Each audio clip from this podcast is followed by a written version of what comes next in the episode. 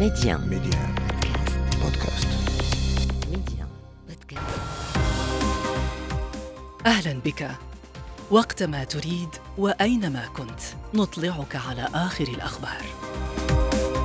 محتوى إخباري يومي سريع دقيق ومختلف. كل ما يهمك في العالم بنقرة منك.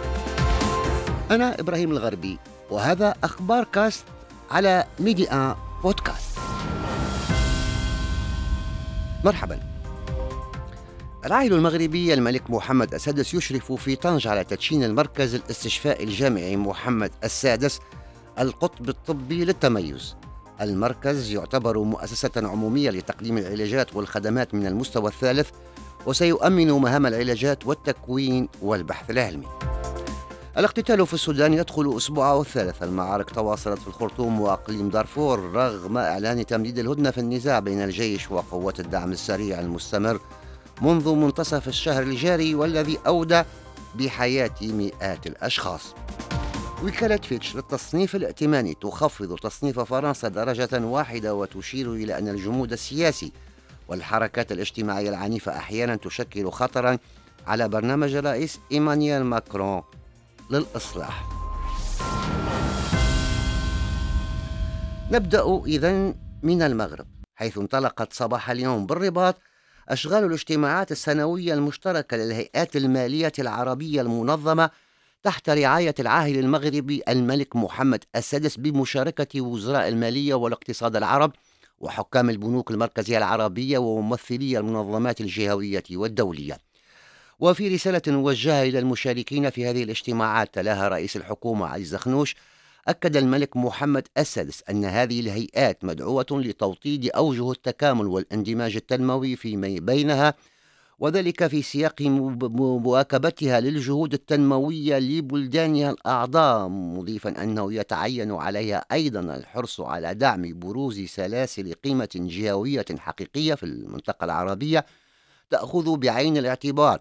الميزات التنافسية والمؤهلات الطبيعية والبشرية المهمة التي تسخر بها الدول العربية. العائل المغربي أكد في رسالته أيضا أن المغرب الذي يعتز بانتمائه العربي والإسلامي والأفريقي حريص على مواصلة وضع كفاءاته البشرية وتبادل الخبرات التي راكمها في مختلف المجالات رهن البلدان الشقيقة والصديقة.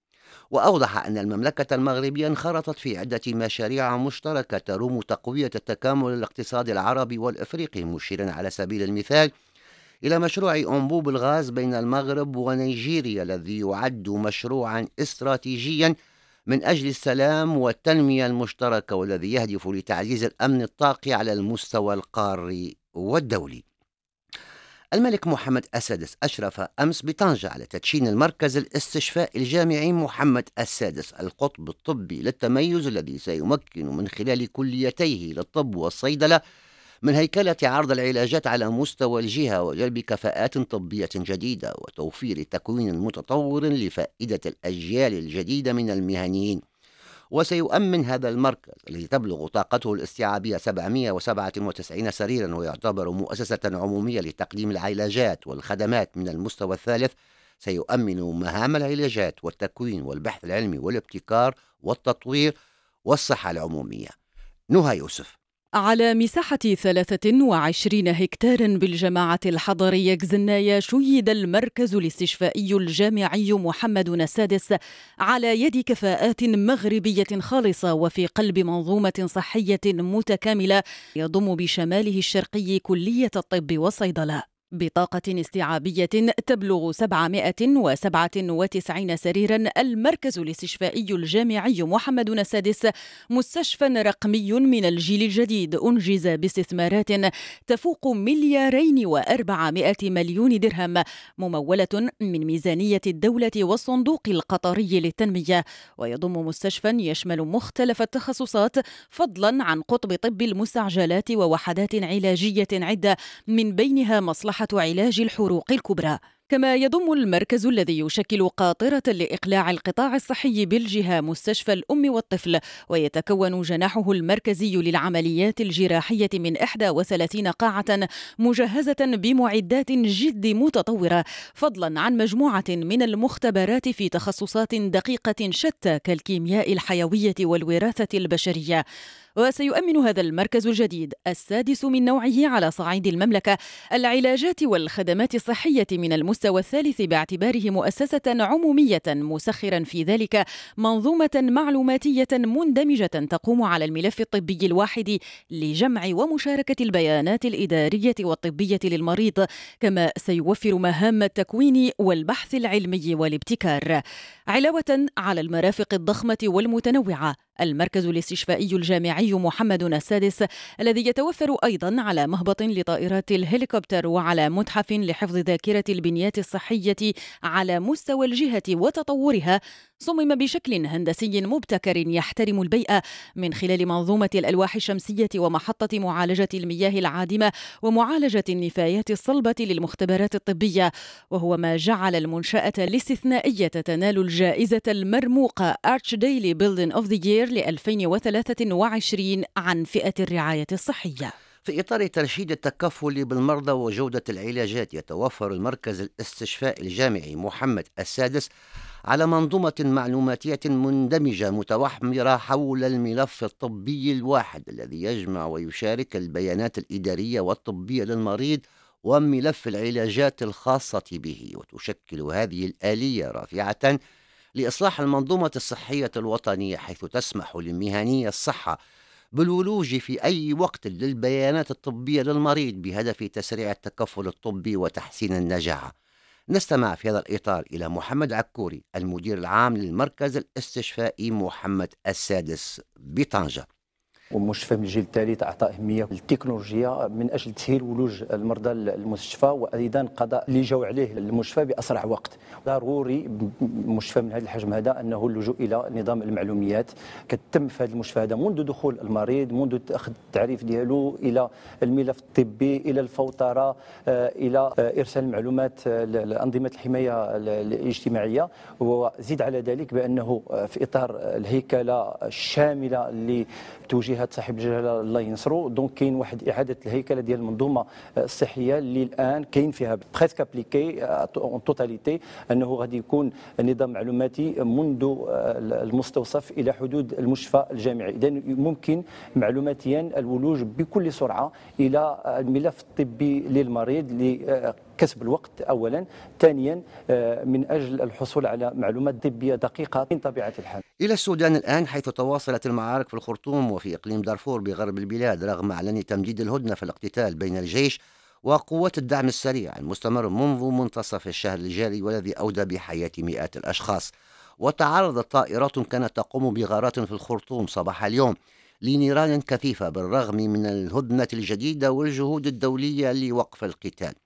فيما دقت منظمات ناقوس الخطر بشأن الوضع في دارفور حيث تدور معارك دامية ولا سيما قرب الحدود التشادية وتحدثت نقابة الأطباء في بيان لها عن عمليات نهب وحرق واسعة طالت الأسواق والمرافق الحكومية والصحية ومقرات منظمات أممية والبنوك في الجنينة عاصمة ولايات غرب دارفور.